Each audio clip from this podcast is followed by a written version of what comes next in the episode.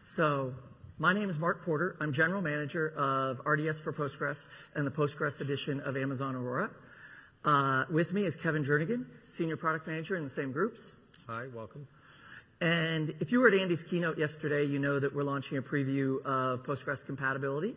And Kevin and I have been working together on this for a while.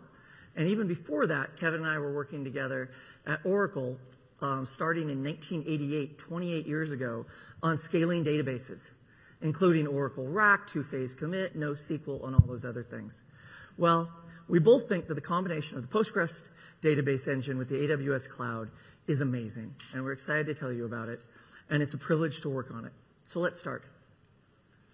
What are we going to talk about today? We're going to go through and we're going to tell you how we built, why we built Amazon Aurora. We're going to tell you how it's doing and why we think Postgres compatibility is important. Then we're going to cover how Amazon Aurora literally re-envisions the database. It re-envisions durability, availability, and performance. And Kevin is going to show you some pretty fun performance slides. They'll actually be numbers and graphs. Then we're going to have a surprise guest speaker to introduce you to a new feature of Amazon RDS, Performance Insights. And finally, we'll talk about what our next features are. And as Andy Jassy likes to say, giddy up.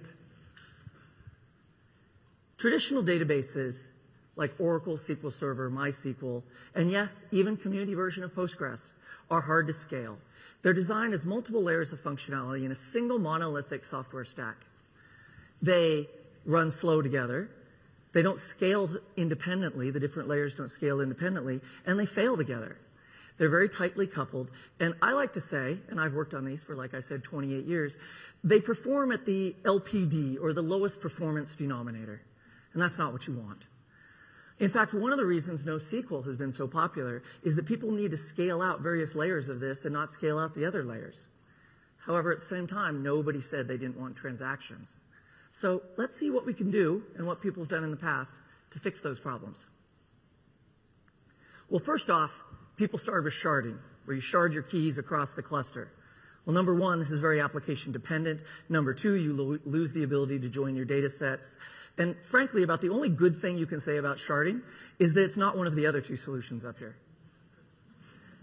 Third, I mean, second, people focused on shared nothing or uh, two-phase commit. And without going very deep into that, the problem with it is, is that performance was abysmal. And except for some very well-tuned data sets and transaction loads, no one uses it today at all. Third, people decided to get really smart and put an immense amount of science into putting the buffer cache together and putting the storage layer together. And they tried to make it simple to use. But frankly, it hasn't happened to date. Uh, Kevin and I both worked on Oracle RAC version 6. And, uh, you know, it's the kind of thing where people are going around where it's complex to deploy, incredibly expensive, and typical RAC installations have a bunch of highly paid DBAs dancing around them, chanting reconfiguration spells. There's nothing you can do about it. And, and that's not anything wrong with Oracle RAC. It's the fact that fundamentally you're addressing the problem wrong. You're actually making it more complex rather than simpler. So what would you do if you were going to write a database today? You'd break apart the stack and you'd build something that can scale out, something that's self-healing, and something that leverages a bunch of distributed services. So we did that. And we're going to tell you today about how we applied a service-oriented architecture to the database. And so the very first thing we did is we took the logging and storage tiers out and we made them multi-tenant, self-healing, and distributed. And because we're in AWS, we depended on services like Amazon S3, uh, Simple Workflow, and then you'd let it be managed in the same way all your other databases are managed using Amazon RDS. We knew all of this from our days writing databases at Oracle and from our days managing databases at Amazon, big, true mission critical enterprise databases. So way back in 2012, a bunch of folks led by Anurag Gupta and his team, Anurag's an old buddy of mine from Oracle, uh, decided to go do it. And so they built Amazon Aurora. Now, how many of you use Amazon Aurora today? Ah, oh, we need to, we need to improve that. Um, as all of, as a result of all that work, Anurag and his team produced Amazon Aurora, a cloud-optimized relational database. Amazon Aurora provides performance and, data, and durability by implementing a fully distributed and self-healing storage system. It provides availability by using the elasticity and the management capabilities of the cloud. Amazon Aurora launched in 2014, and it's been a pretty exciting ride since then. So Kevin is going to tell you a little bit from the product side about how Amazon Aurora is doing in the marketplace. Kevin, here you go. Thanks, Mark. So Mark told you a little bit about uh, why we built Amazon Aurora, but how's it doing with our customers? Well, from the time it went GA in July of last year, Amazon Aurora has become the fastest growing service in AWS history, by far, actually. And it's got a lot of competition for that title because we have a bunch of other amazing products uh, with fast growth rates like Amazon Redshift, Elasticache, and even RDS for Postgres itself. And here's what some of our customers have to say about their experiences with Amazon Aurora. At Funny or Die, they've seen major performance benefits. GoGuardian loves the low replica lag. Zynga, who's been in production for more than eight months with Amazon Aurora, is excited about performance without operational overhead. And Alfresco can process documents 10 times faster with Amazon Aurora. And we have many more customer stories about the tremendous success they're having with Aurora. When they hear about the performance and reliability of Amazon Aurora, customers assume it's a premium priced product.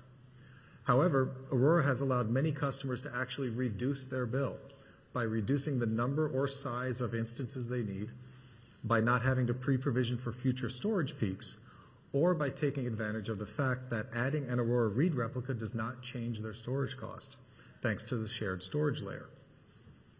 One example is Safe.com. They've lowered their bill by about 40% by switching from a sharded MySQL implementation to a single Aurora instance. They were able to do this because that single Aurora instance provides enough performance that they no longer need to shard into separate instances to do that sharding scale-out picture that Mark showed you. Um, another example is Double Down Interactive, a gaming company. They lowered their bill by about two-thirds while also achieving better latencies. Most of their queries now run faster and lower CPU utilization at the same time. So what's next? I think you already know what's next. We've announced this. Um, in 2014, we launched Amazon Aurora with MySQL compatibility, and now we're adding Postgres compatibility. We're going to make Amazon Aurora even better for our customers with Postgres compatibility. This means that customers can now take both existing MySQL and Postgres applications and run them in Amazon Aurora, getting all of those benefits of higher performance, higher availability, and lower costs. So at Amazon, we always start with the customer. In this case, customers who have relational database requirements. Uh, and as I've already shown you, we have seen high and growing customer demand for Amazon Aurora with MySQL compatibility, they like the performance, durability, availability, and compatibility with their existing MySQL applications and skill sets. So why add Postgres? Well, at the same time that we launched uh, Amazon Aurora with MySQL compatibility from the day we launched, customers have been asking for the same capabilities, the same enterprise database capabilities, but with Postgres compatibility. They want all that durability, availability, fast read replicas, performance improvements, but with Postgres. Now, they aren't saying they want to move off of MySQL. Um, they, they like the MySQL compatible edition of Aurora, just a lot of customers also want Postgres compatibility with those same characteristics. So when we drill down with customers in more detail about their relational database requirements with respect to Postgres compatibility, they tell us about several scenarios. They want to migrate existing Postgres applications from on-premises or from EC2 or they want to migrate from Amazon RDS for Postgres due to database size limitations or performance scalability requirements, or they want to migrate from Oracle or SQL Server platforms to help lower costs, or they want to build new applications that leverage the combination of Postgres with Amazon Aurora. But let's drill down a little bit more on why our customers are interested in Postgres. Well, Postgres is an open source project that started more than 20 years ago as a follow-on to the Ingres database system. That's why it's called Postgres. So Postgres has an active and vibrant open source community that continues to innovate in the core database product with new features and capabilities. And this is partially due to the type of open source license used uh, by Postgres, which allows anyone to modify the source code uh, however they want. In addition, Postgres is not owned or controlled by a single company. So it's owned by a nonprofit foundation, which addresses customer concerns about vendor lock-in.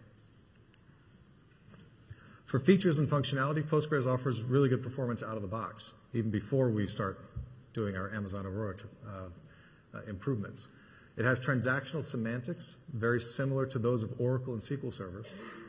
Uh, it is object-oriented and ANSI SQL 2008 compatible, which makes it really easy for customers to migrate applications from other relational database platforms. It also has very strong support for geospatial capabilities with PostGIS. And it also supports stored procedures in many languages, including PLPG SQL, which is very similar to Oracle's PL SQL. This combination of features and capabilities makes Postgres the most Oracle compatible open source database. And we even see that with our own AWS schema conversion tool. That tool shows the highest automatic conversion rates uh, are from Oracle, sorry, from Oracle R2 Postgres. So it shows roughly a 60 to 70% automatic conversion rate um, Uh, on average for customer databases when they're trying to migrate from Oracle to Postgres. So what do we mean when we say we have made Amazon Aurora compatible with Postgres? Well, we started with the Postgres 9.6 code and have integrated Amazon Aurora's cloud optimized storage into the lower layers. Amazon Aurora Storage maintains six copies of every write across three availability zones for high durability. It supports up to 15 read replicas with very low replica lag. It provides failover times of 30 seconds or less. And we are currently seeing performance greater than or equal to two times that of standard Postgres on standard benchmarks. Amazon, Amazon Aurora Storage also includes cloud-native security and encryption, integrated with AWS Key Management Service and AWS Identity and Access Management. We've also integrated Aurora into Amazon RDS, making it easy to provision and manage. And customers can use AWS Database Migration Service and AWS Schema Conversion Tool to migrate data into the Postgres compatible edition of Amazon Aurora, and also to migrate data out if needed. Now, it's important to keep in mind that we're running Postgres code. We're not emulating Postgres functionality with a compatibility layer. The Postgres compatible edition of Amazon Aurora is a native Postgres implementation, and we plan to maintain full compatibility with Postgres for the foreseeable future. Now I'm going to hand it back to Mark, who will dive deeper into durability and availability with the Postgres compatible edition of Amazon Aurora. Thanks, Kevin. So I bet a lot of you believed a lot of that stuff because you're here. So now we're going to dive into how we did it and how it's important. So remember I told you about redesigning the relational databases from the ground up and ripping apart that stack. Well, you would want to take the bottom part of that stack and you'd want to have one that's distributed, one that copies data, one that has its own monitoring system, one that has spread across an entire AWS region, both so that you can run your applications in any place you want in that region and still get equal access to that storage system, and also so that in the event of some kind of failure, you're insulated from that both at the uh, application level and at storage level. So we've already talked about some of this stuff. Uh, it's duplicated six times, but there's some stuff about this that's subtle as a database administrator or as a owner. One is that data is continually backed up to S3. There's no backup windows. There's no backup penalty. You're never going to be worried that your backup job is running at the same time as your payroll job. It just doesn't happen. It's always running. It has a separate monitoring and management infrastructure. And then it has something that we call a 4-6 quorum for writes. And this has both durability implications and it has performance implications I'll get into later. What does that mean? It means that when that database node writes six times to the different places, it actually goes and tells the database that it's done when it gets the fourth acknowledgement back from whichever one it comes back from. Well, now, what does that mean? Because what happened to the other two? Well, the other two are probably just late. And what that means is that networks and disks and nodes, they can all stutter sometimes.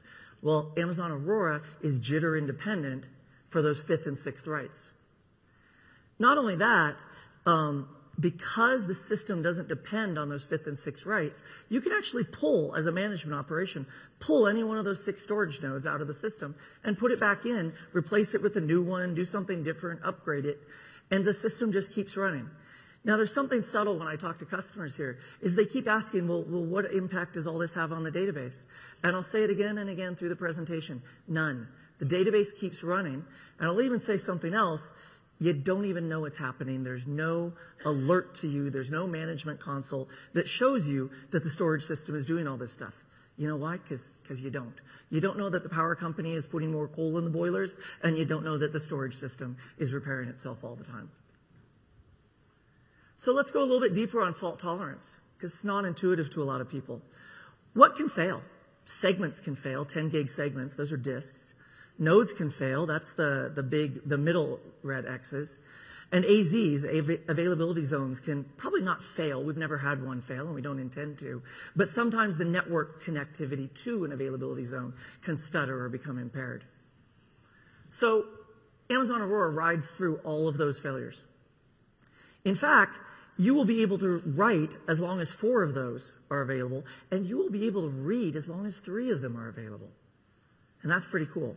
Not only that, when something bad does happen, the database node doesn't have to get involved in fixing it. Those arrows between the storage nodes are the storage system actually fixing itself without talking to the database, without getting administrator involved. It'll replicate all the missing segments all by itself.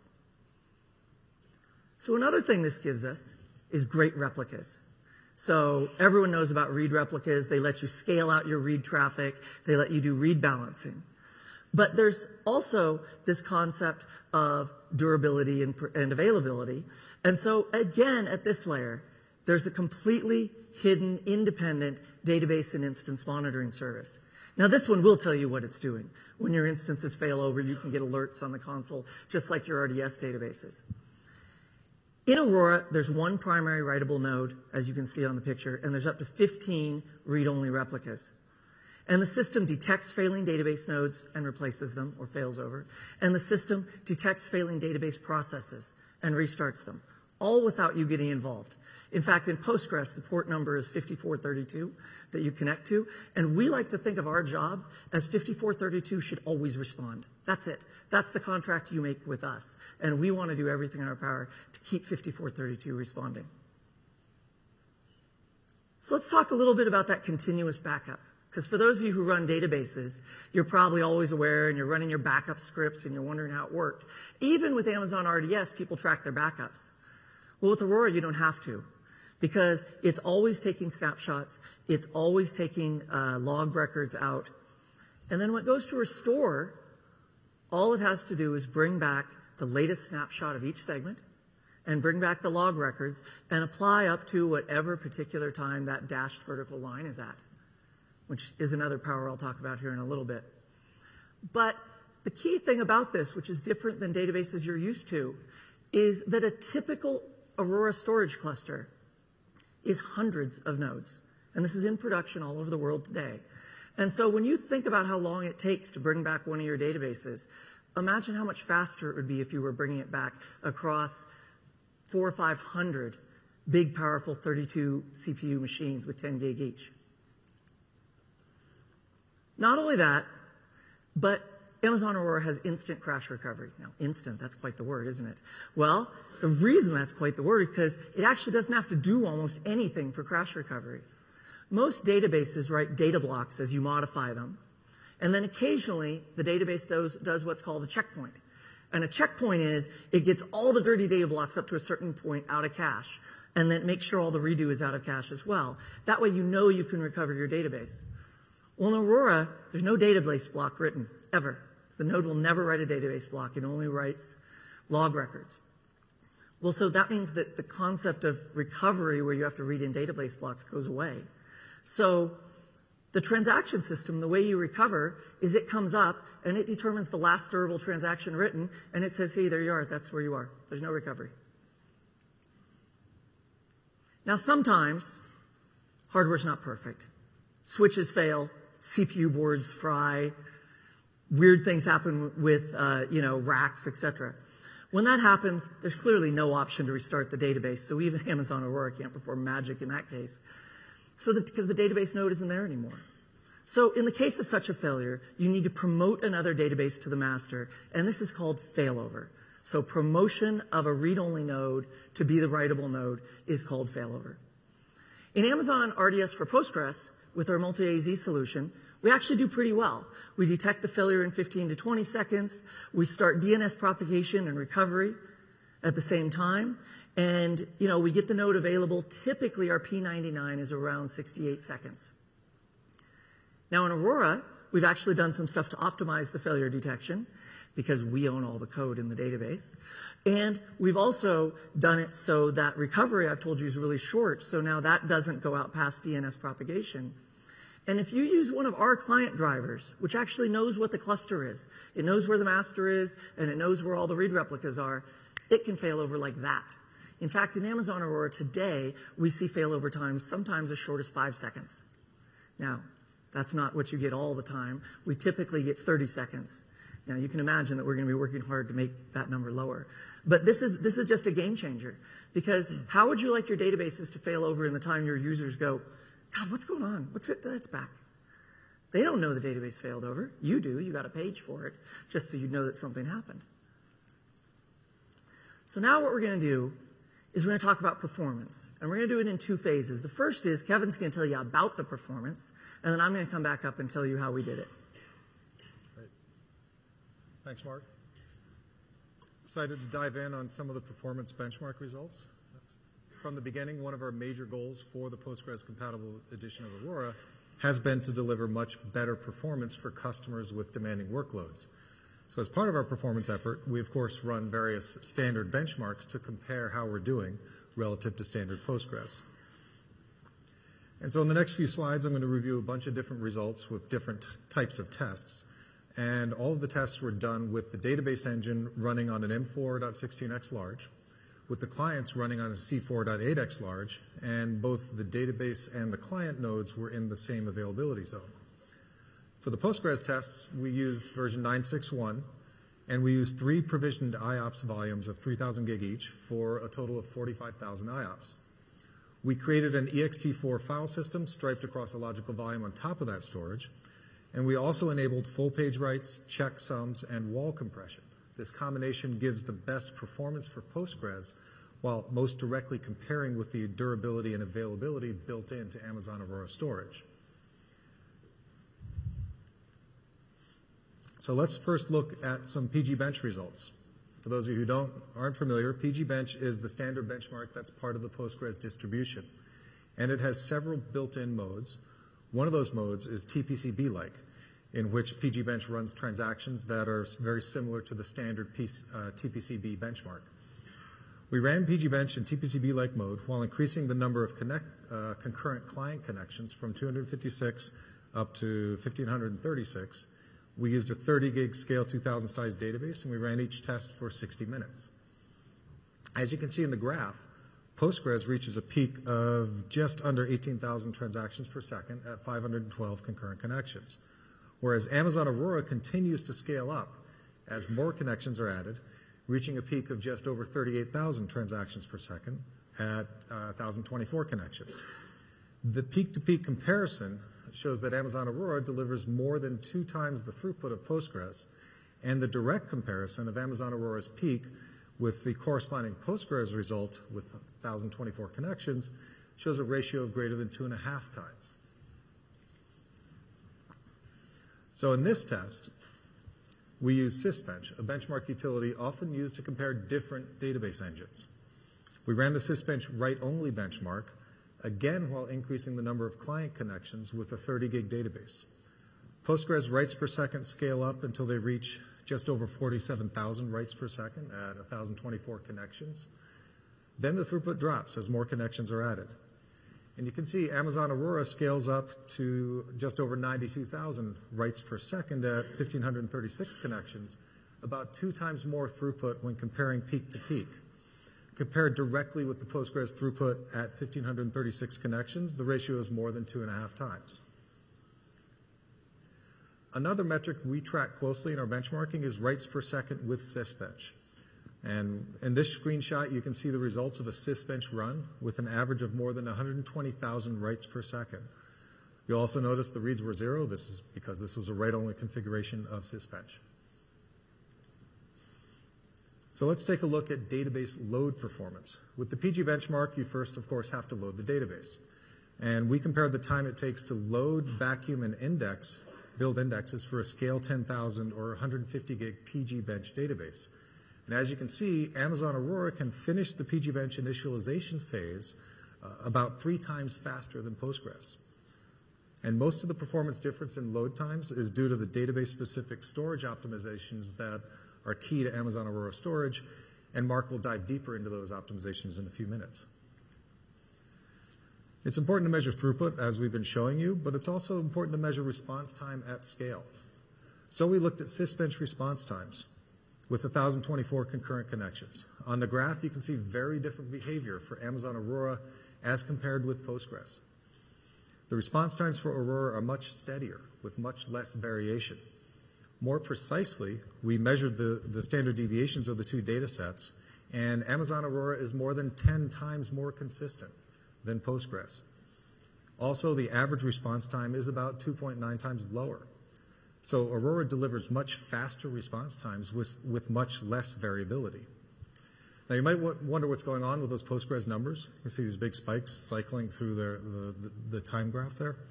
Um, and what you see is the impact of database checkpoints which Postgres does to ensure that dirty pages in memory are periodically written to storage, as Mark described earlier, to ensure recovery times um, aren't extended too long. and so, of course, during a checkpoint, Postgres does a bunch of extra writes, which slows down user transactions. And that's where that variability comes from. Each of those spikes is, a, is another Postgres checkpoint kicking in. Let's go back to pgbench to look at consistent performance based on throughput. In this graph, higher is better. We're showing you throughput over time while running pgbench, again, in TPCB-like mode.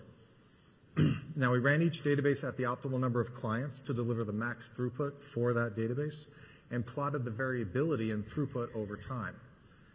As you can see, Amazon Aurora was much more consistent, just like the response time graph, and delivered significantly higher throughput Based on standard deviation, Aurora is about three times more consistent than Postgres in this test. In this test, we compared how each database scales in terms of throughput as the database size scales, using again the Sysbench write-only workload. And you can see with the 10 gig database, Aurora delivers about one and a half times better throughput. With the 100 gig database, Aurora delivers about three times better throughput. Basically, it, its performance didn't drop off as much um, as Postgres did.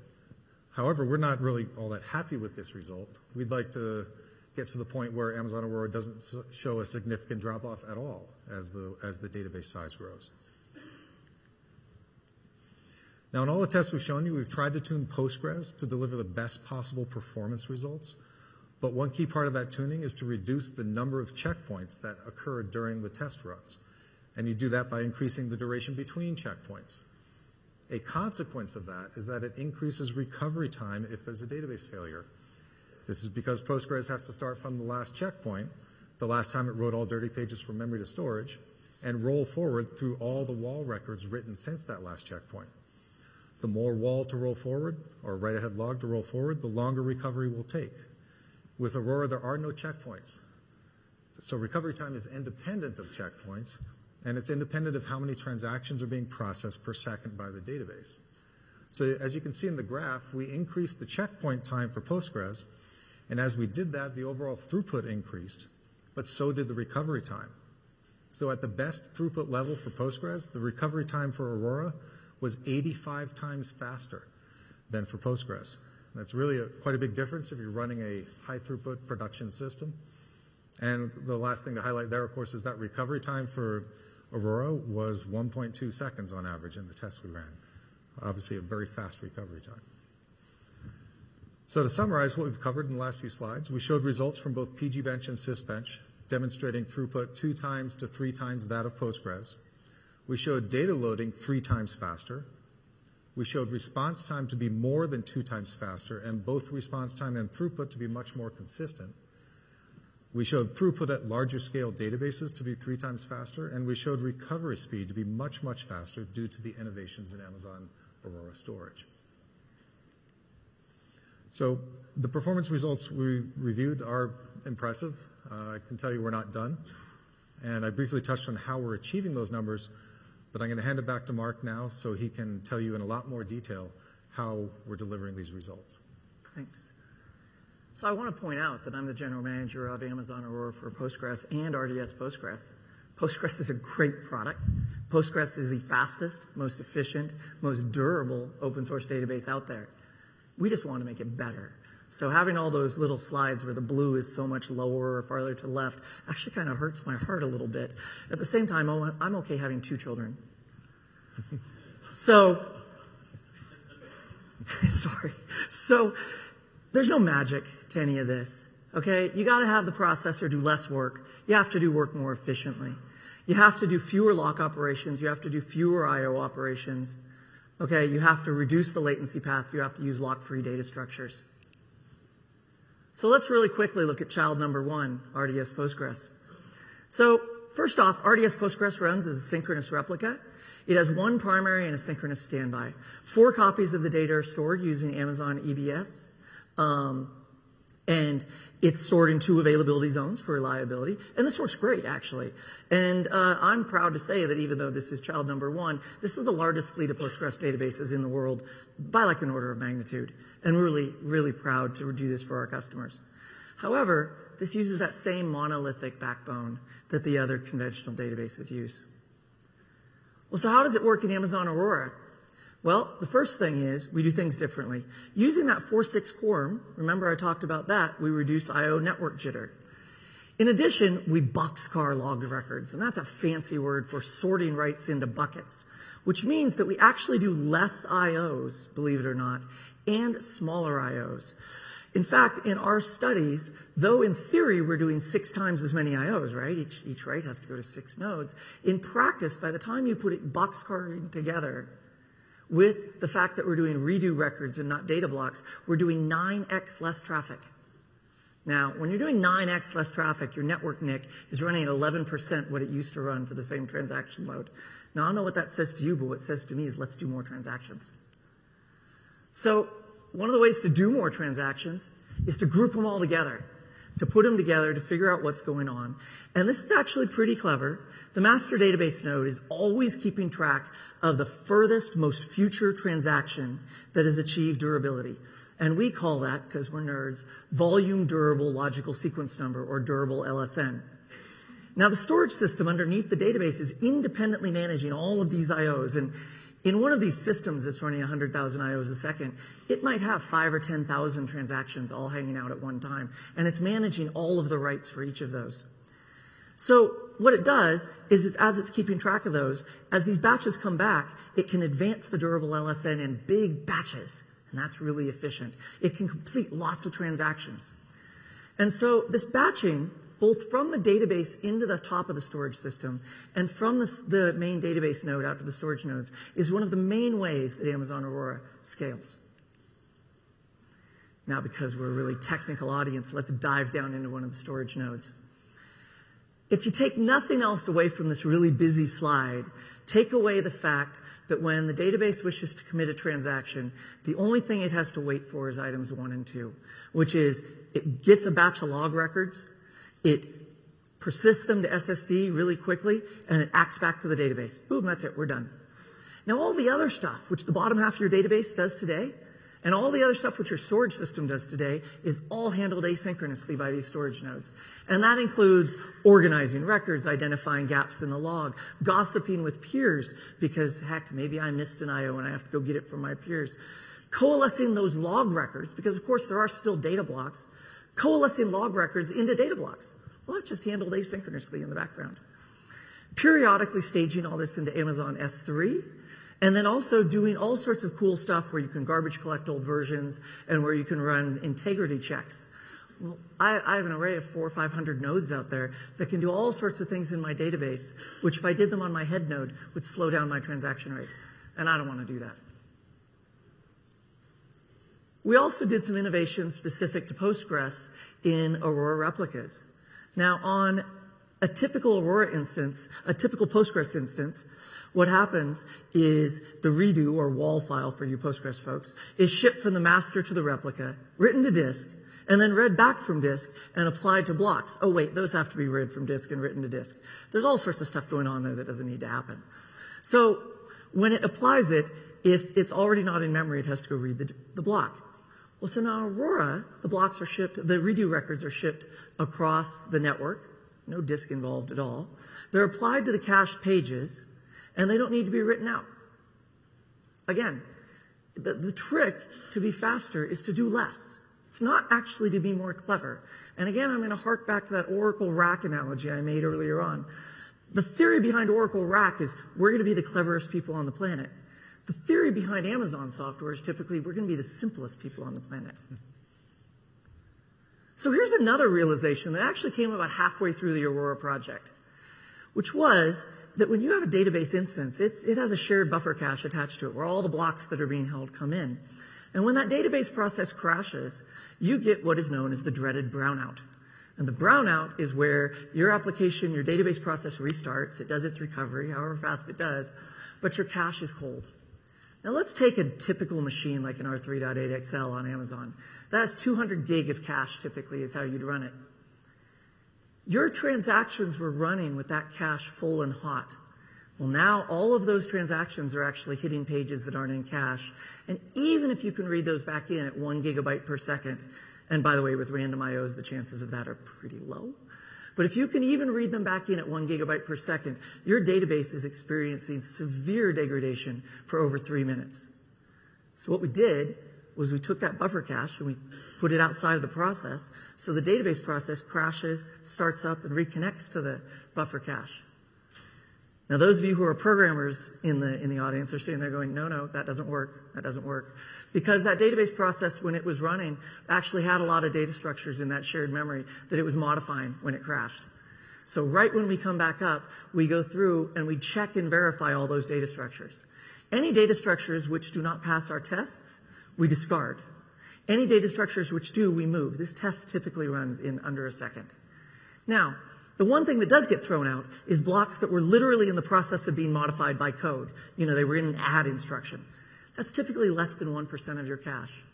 So within a second or two, you have 99% hotness in your cache. Now there's a new feature which is being launched into Amazon Aurora, which is called database cloning. And this came along, it's, it's, it's brand new. It came along when we started realizing what it means to have a storage system like this, which is I got all these blocks out there and I got these, this, this big distributed system. Wouldn't it be nice to just be able to get a, a version of that database that's, you know, the current database and get it in a second? What if it's a six terabyte database? How long does it take you to restore a six terabyte snapshot? I bet it's longer than a second. So what we do is we just take a very quick picture of the metadata of what those blocks are at and what versions they're at. And cloning in this first instant after you ran the clone command just says, hey, the source database and the clone database both have blocks one through four.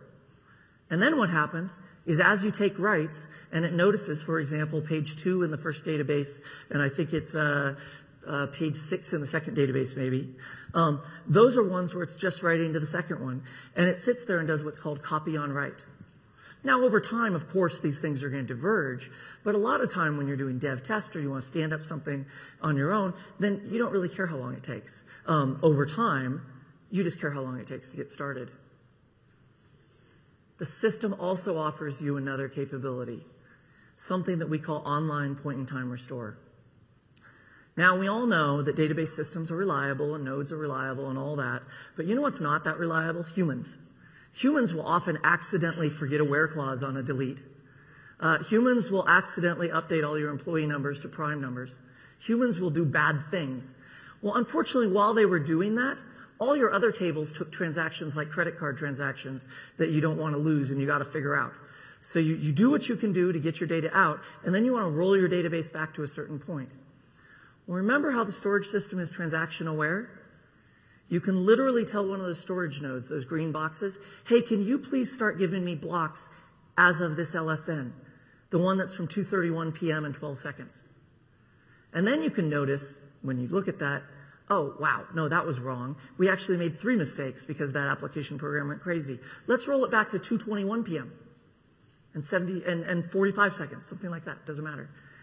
And you can rewind multiple times until you get the exact point where you've preserved as many of the transactions you can, and yet you've overcome the human error.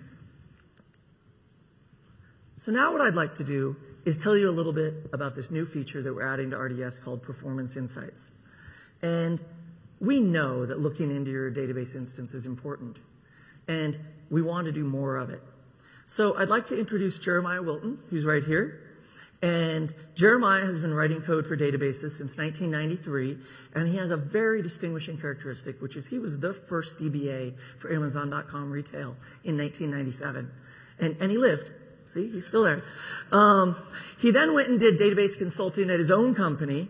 And for those of you who are Oracle aficionados, he named his company ORA-600 Consulting. And then he did a stint at Blue Gecko, and now he's a principal engineer in the Amazon RDS team. We're thrilled to have him back. He's focused almost completely on this new feature, Performance Insights. Thanks, Mark.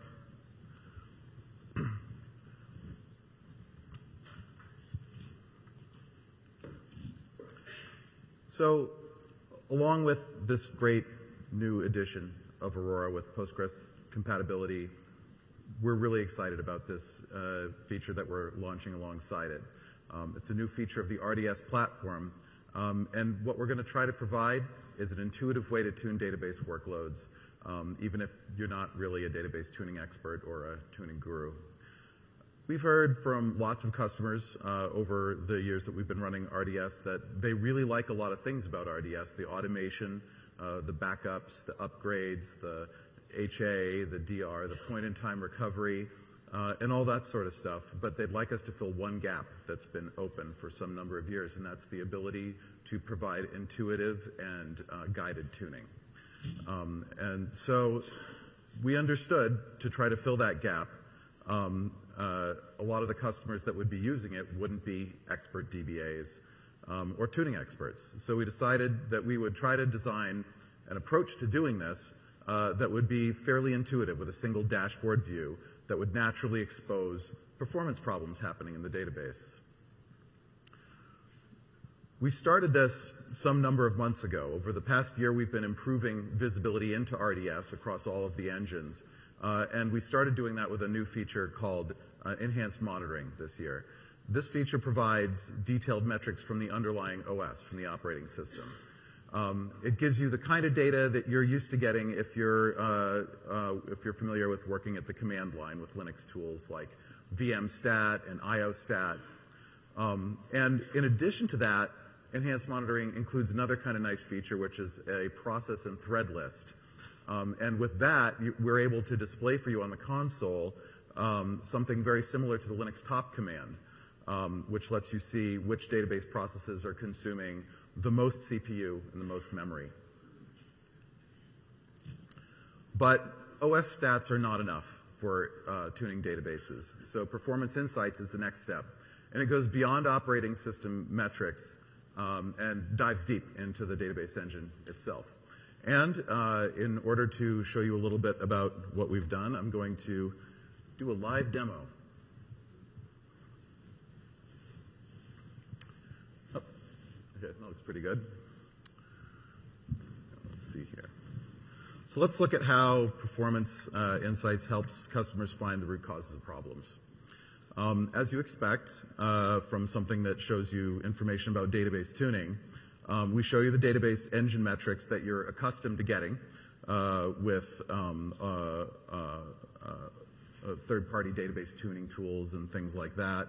Um, so up here on this top graph, it shows these kind of traditional tuning metrics that you see with most tuning uh, tuning tools, the things that count up stuff that happens in the database, numbers of reads, numbers of writes, numbers of connections, amount of CPU used, things like that. In this top graph, you can choose which metrics you want to display. Each of the database engines uh, in RDS have hundreds of counter metrics uh, that are that are available in them and Postgres is the same, uh, and so is the um, uh, so is Aurora um, with Postgres compatibility. Um, so that's sort of like the first part of uh, performance insights. But we've decided that we'd like to innovate beyond those traditional metrics to provide better guided discovery of performance problems. Performance insights centers around a new core metric called database load. It's a metric that makes performance bottlenecks stand out um, uh, and it's meant to hi- help guide users uh, to the root causes of problems. So database load is in this middle graph, and it's front and center in this uh, in performance insights. You can see by looking at this, sort of how graphing this metric um, tells you how saturated the database is. You can see that at this time the database is more saturated than it is at this time or at this time during the time frame that's that's displayed. Um, so the other cool thing about it is because we've um, sliced this by uh, the different kinds of ways that load is being expended in the database, you can see what's responsible for most of the load in the database by looking at the different colors that that graph of load is made up of. In this uh, example that we're looking at right now, you can see that we're looking at a database that is somewhat heavily loaded. Um, compared to the number of vCPUs that are available. You can see that we have a horizontal line across the graph that shows you the number of vCPUs on the instance. In this case, it's about four, I think. Uh, and you can see that when you look at the database load, which is really actually uh, um, uh, a, metric that measures concurrency at its heart, you can see that the degree of concurrency at certain points in time is greater than the number of vCPUs on the instance. It doesn't necessarily mean that you've saturated the CPU on the instance, but it does tell you something useful, which is that you are running with more sessions and more users active in the database at that moment than you have vCPUs. Um, in this uh, new UI, we have the ability to uh, zoom in to the five minute level, which is uh, what we're looking at right now. Um, but you can actually zoom out to a variety uh, of levels, uh, up to 35 days, which is the retention period for the performance data. So we zoomed out to one hour just now uh, to the 60 minutes. So you can see uh, a nice history of how uh, workload has been transpiring uh, on this database. Um, by default in this middle graph here, we see the database load broken down by wait event. What that does is tell you the type of activity that's consuming the load. Uh, but you can also choose to break down that load by any of a variety of other dimensions besides wait event. You can break it down by SQL statement, and that tells you which SQL statements are dominating the load. Um, you can break it down by hosts that are connecting to the database, the client machines connecting to the database, and that tells you which client machine is dominating the load. Or you can uh, break it down by users. You can see which user is responsible for most of the load. Now, Going back to waits. Below the load chart, below this database load chart, um, you can see a list of the top SQL statements. And that's ordered by, again, our core central metric in Performance Insights, uh, which is uh, database load. From this, in this list, you can see which SQL is most responsible uh, for the load in the database uh, and which type of activity uh, is causing each one of those SQL statements to consume load. Um, if you look at this, it's kind of interesting. So if you look up here, here's the legend of colors, and you can see that blue represents CPU. If you go down here and look at the SQL statements, you might wonder to yourself, who is, who's using all that CPU? Who's responsible for all that blue in our load graph? Well, it's pretty, pretty easy to pick out who it is. It's this one uh, select foo paren paren uh, here. Well, it turns out I, I did that so that I could demonstrate uh, a session heavily consuming CPU. That's a, a function that I wrote in in Postgres. And, by the way, this is connected directly to uh, an Aurora uh, cluster, um, which uh, is uh, um, Postgres compatibility.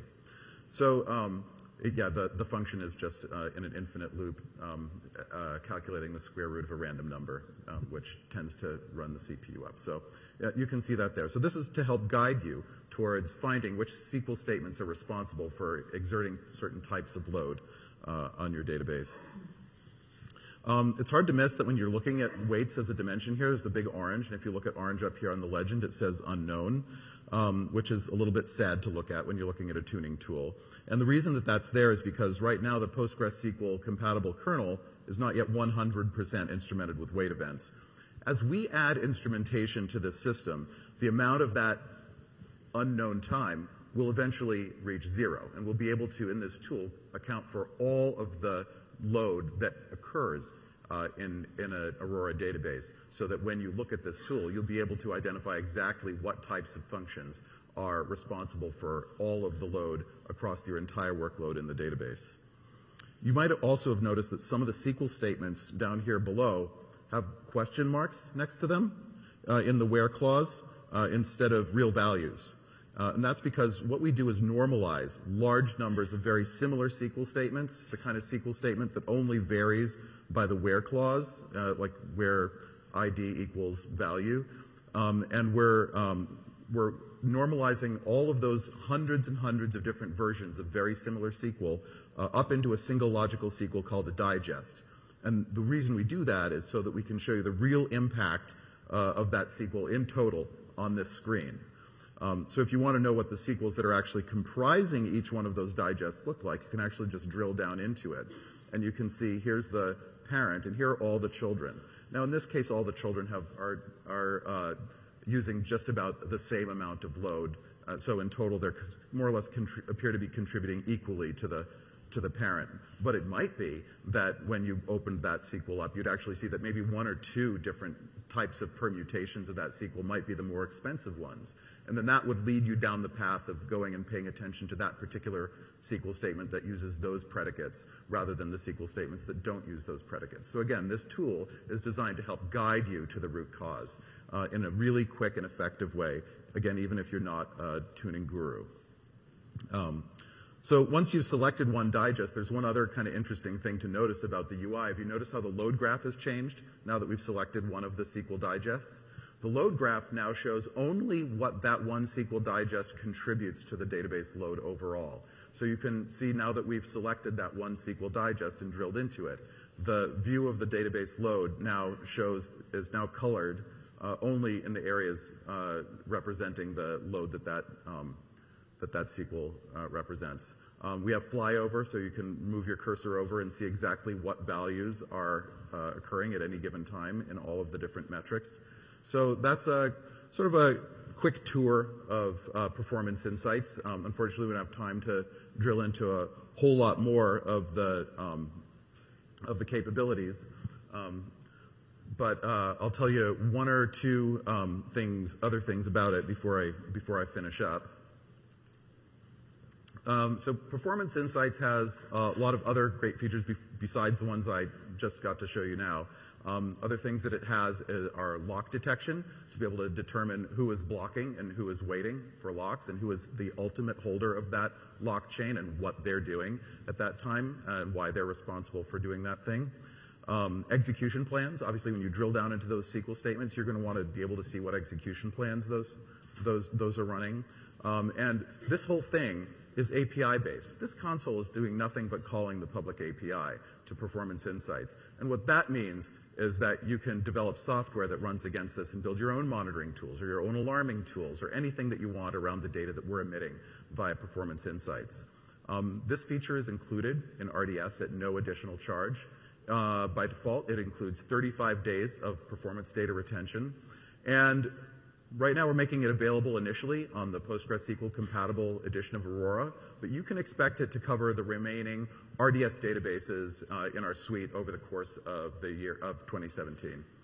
Um, so if you are participating in the preview of uh, the PostgreSQL compatible edition of Aurora, make sure you ask uh, your TAM or your AWS representative to request to also be whitelisted for the preview of Performance Insights. And if you don't have a direct contact in AWS that you work with uh, day in, day out, we'll be providing you a way to sign up for that uh, preview um, on online on uh, on the console for Aurora as well. So um, that's about it for Performance Insights. I'm going to hand control back to Mark.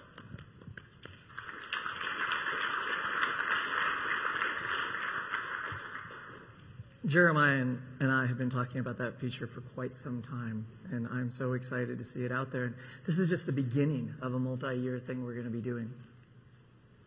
So now I'm going to spend a couple seconds reviewing our roadmap, and I'd really like to get to questions and, and help you out. So the things which we have on our roadmap at launch, which is going to be in the first half of next year, this is preview we're going into right now, you know, I want to highlight it is 2x or faster on Postgres on most workloads. There are certainly workloads it's going to be exactly the same on, such as in-memory cached workloads where it's just the Postgres code working. Um, but most workloads that involve I/O, it'll be significantly faster. It has all Postgres features. We already said that it's uh, native. It has all RDS for Postgres extensions. A lot of you are going to come up afterwards and say, does it have extension X?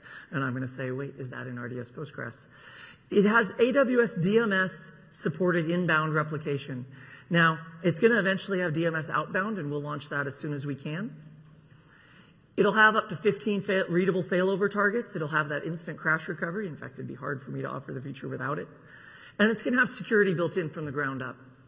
Now, there's other things on the slide we can talk about, but that's, those are the main features. So, when we think about Amazon Aurora, we think that it's secure with encryption at rest and in transit, IAM, KMS, the, all that stuff you've gotten used to. It's durable. It has six copies at runtime with a copy going all the time to S3, 11 nines. It's available with automatic failover and read replicas. It's convenient to load up with DMS or pg_dump. It's convenient to use with Amazon RDS. Click on the console. When you get the preview, it's one click to go create one. It's now compatible with two things, which is even more fun. And it has enterprise class performance and enterprise class storage. So now we're taking signups for the preview now. That URL on the page is not the world's most complicated URL to go sign up. Just sign up for RDS slash Aurora or even aws.amazon.com slash Aurora. There's an FAQ already put up there where you can get some questions answered. And then there's these email addresses at the bottom, which I would like and expect you to use. We are very passionate about this product and we would like to help you out. So thank you so very much. Remember to complete your evaluations and thank you.